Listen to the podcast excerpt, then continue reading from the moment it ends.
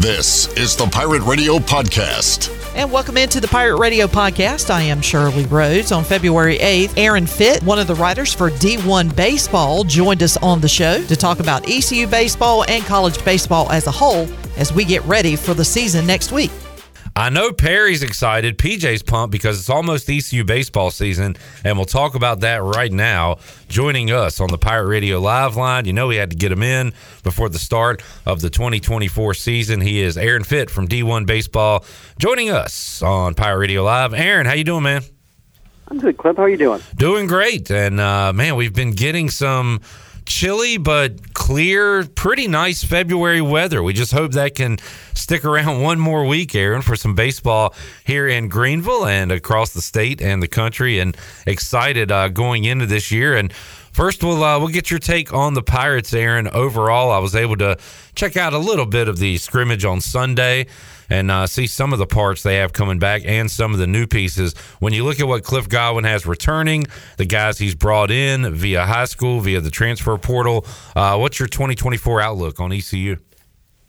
Yeah, it's just kind of you know rinse and repeat here for for East Carolina. They're going to be really good again. You know, clearly the team to beat in the American. Um, I think we've got them ranked what around number 12 or so in the preseason. I mean, a team that looks like it's got a really good chance to host a regional again and you know make an Omaha run. It's it's all there. I, I really like uh, in particular that they've got high end front line starting pitching. You know, I, I feel like that's always a separator um, when you've got. Uh, a couple of arms that you can run out there in the first two games of a potential super regional that can shut somebody down. And, and ECU's had teams like that before. Uh, they've gotten very close to Omaha. You know, when you've got a Gavin Williams or, um, you know, uh, an Agnos at the front of your rotation, that really helps. And of course, now you've got a first team All American in Trey Yesavage, uh, who I think is going to have a monster year. I mean, he had a huge year last year, and, and he's sounds like he's only gotten better. Um, and, and then Zach Root, just a big time breakout guy as a sophomore behind him, a, lefty that got a lot of experience last year, has got real stuff. So I love that one two punch plenty of pitching depth around those guys. You know, you got a real closer with Danny Beal who's got experience, and, and it's another balanced, you know, exciting lineup.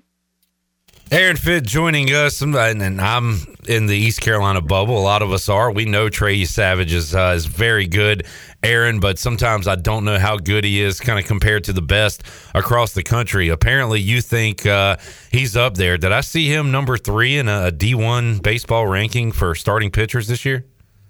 Yeah, we have him number three behind only Josh Hartle from Wake Forest and, and Hagen Smith from Arkansas. Wow. Uh, and th- and then it's Yesavage, you know, and, and uh, uh, if if I had to pick one of those guys right now, I might pick Trey. I mean, you know, it, it's really close between those three. It really is. But I, I think Trey's a, a slam dunk. I mean, just if you look at the success he had last year, he's going to dominate certainly their schedule. Um, and it's a guy that it, it's you know mid to high 90s with command, and plus a, a wiped out slider that he can command, and he's got a splitter that he can get swing swing and miss with, and and now you flip in that curveball too. It's just a really complete guy. So uh, just a, a special talent. Aaron, I was thinking about this today. That the last couple years we've seen bounce back uh, seasons from Pirates, and I guess a couple years ago, Bryson Worrell fit that category. Um, last year, Josh Moylan coming off a down year had a good year for East Carolina.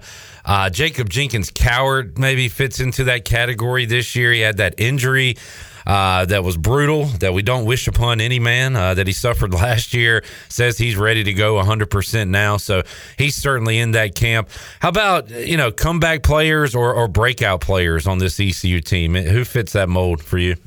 Yeah, and certainly you're right. You know, JC, that's a guy that, and it's funny we say, you know, he had a down year last year because he set the bar pretty high as a freshman, but he still hit, you know, 293, hit nine home runs. He had a fine year, uh, but there is, you know, a lot more potential there. I mean, if he if he's healthy all year long, uh, it's a different animal. So yeah, I think I think it's fair to, to label him as, as that as a, a guy that's going to have a much bigger year than he had last year.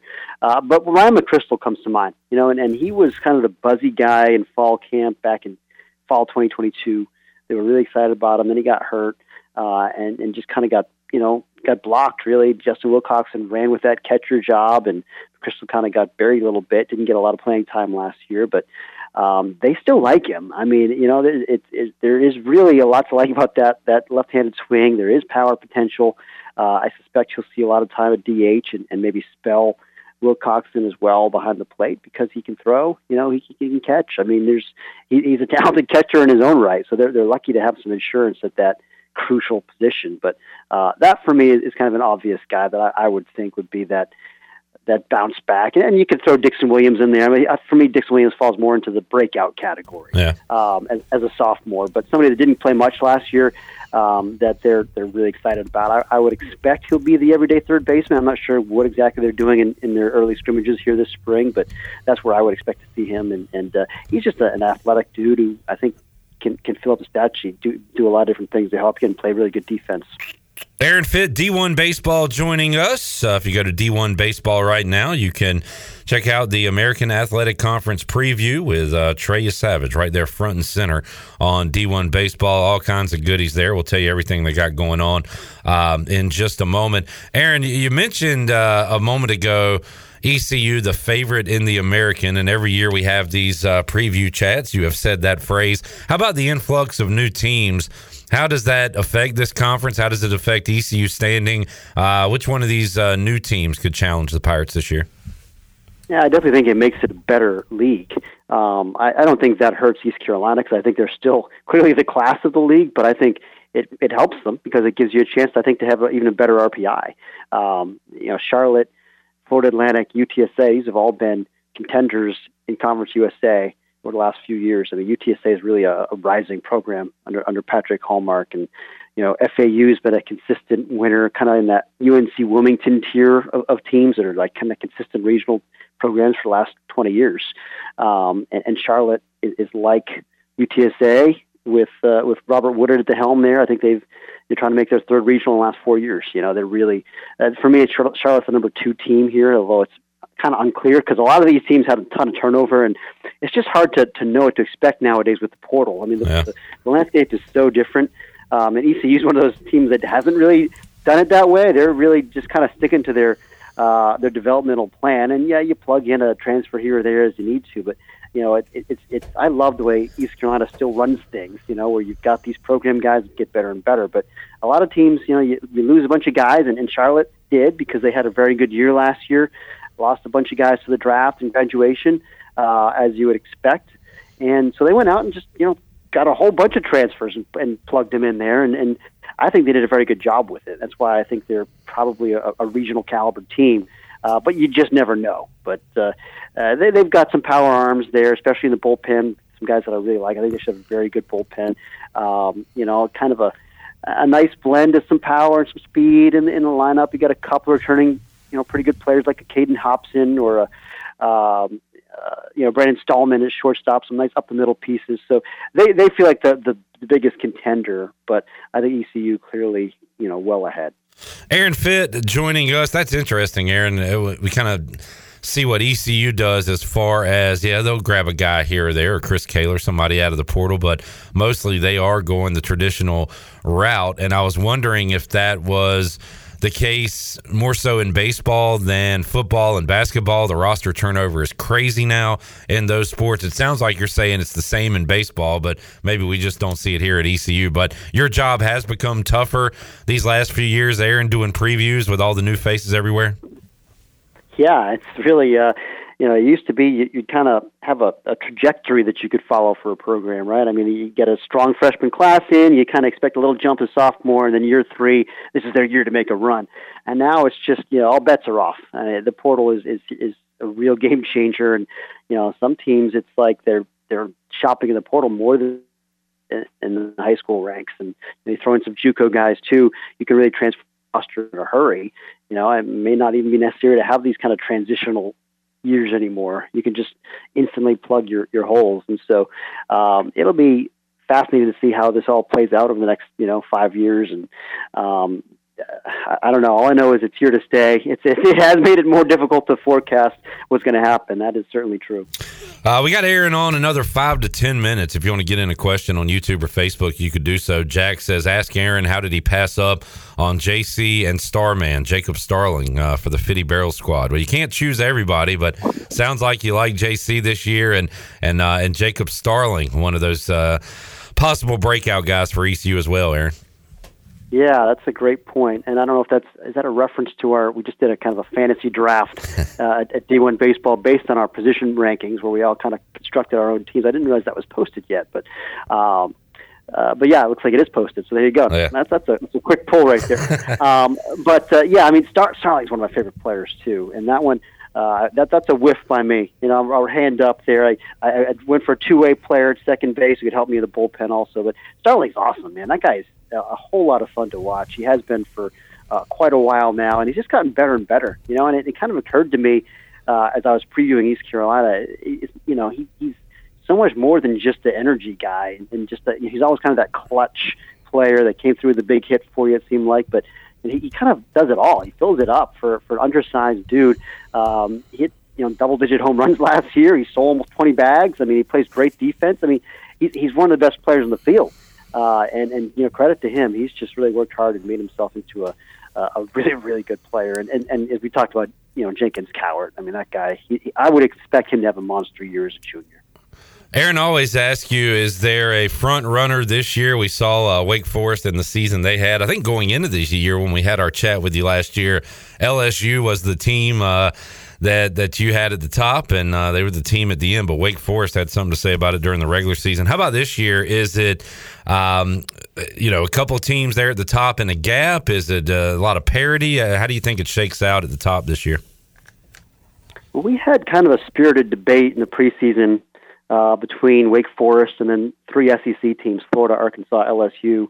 Um, I didn't think going into that discussion that Wake was maybe the slam dunk number one. Uh, you know, for me, they lost a lot of key guys from last year. I mean, multiple All Americans on the mound, and you know, Brock Wilken in the lineup, and a you know a whole bunch of guys that were that were key parts of that thing. But then you kind of break it down, and my goodness, they've got five preseason All Americans this year. I mean, again, a team that picked its spots in the portal and just hit home runs with with Chase Burns from Tennessee, um, who it's just, I mean, listen, the guy has got absurd stuff. He was a National Freshman of the Year two years ago. Um, kind of just had an off sophomore year, wound up in the bullpen. But um, now you, you got him with, my opinion, one of the very best pitching coaches in the country, Corey Muscara. Uh, I saw a video of Burns in a scrimmage this week, and wow! I mean, it's you know, it's it's it's kind of terrifying how good that guy could be uh, if he can you know iron out a few things, and it seems like he has. So you, you throw him in there with Hartle and Michael Massey. Your whole rotation now is preseason All Americans. Uh, you throw in Seaver King, who was a Team USA guy this summer. He's your starting center fielder. That's another preseason All American, and then Nick Kurtz is back at first base. So uh, that star power is unmatched, and and uh, you know I don't think they're quite as deep as they were last year in certain areas, especially on the mound. But uh, there's still a lot to like, and it, it does feel like they're they're clearly the team to beat. And now, you know, as we've talked about before, the number one team in the country doesn't usually win at all because you you got to be the hottest team. It's not usually the best team that wins it, but um, you know, last year it happened. Wait, LSU was preseason number one, and they won it all. It's the first time I can remember that happening. So uh, maybe maybe the the jinx is over. Maybe it's Wake Forest's turn.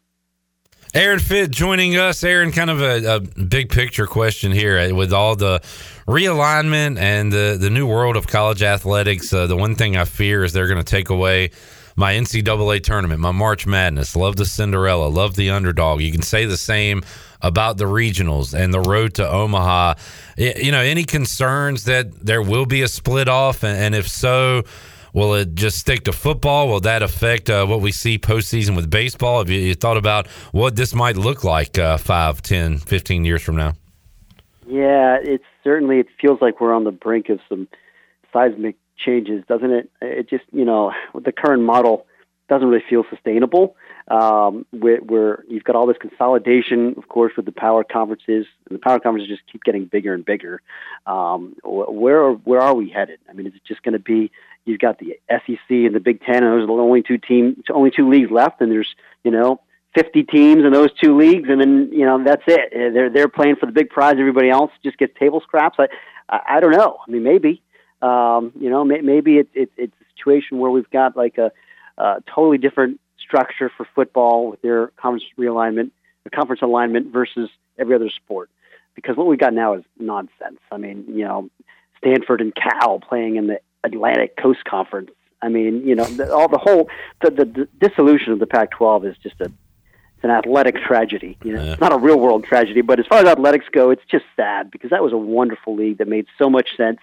You know, the symmetry of it. You had two teams in, in Washington, two teams in Oregon, two teams in NorCal, two in SoCal, two in Arizona, and they all kind of you know would, would play home and homes, one trip each year to each place. It was just like a, actually a perfect baseball conference in a lot of ways. And now you've got it all broken up with some of those teams going to the ACC, some of the Big Ten, some of the Big Twelve.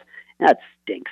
Um, and and you know, I, I I don't know. I guess the genie's out of the bottle. I can sit here and, and cry about it, but uh, I don't think the Pac-12 is coming back.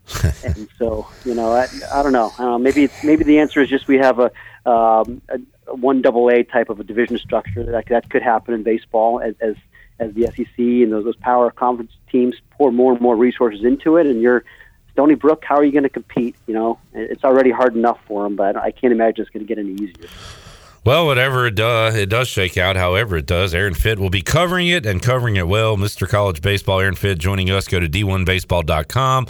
They've got uh, previews for the conferences, uh, player uh, position rankings, things like that. The fantasy draft he just spoke about from the D1 Baseball podcast. Uh, what else, Aaron, uh, can people find there if, if they want to subscribe and be a part of it? Yeah, boy. I mean, we've our staff's going to be all over it once we get to opening day here um, you know, covering the country all season long. Uh, you know, podcasts, uh, top 25 stuff. Uh, of course, you can read the American Athletic Conference preview on the site today, as you mentioned. Um, we've got more conference previews coming out over the next week leading up to opening day. So check us out, d1baseball.com. And Aaron, I'm sure we'll see you at Clark LeClair uh, a time or two this year. And, and, I'm curious, as we let you go, do you have a schedule of games you're attending, or do you kind of do that on the fly, week to week? Do you do you know where you'll be, or are you uh, up in the air on that?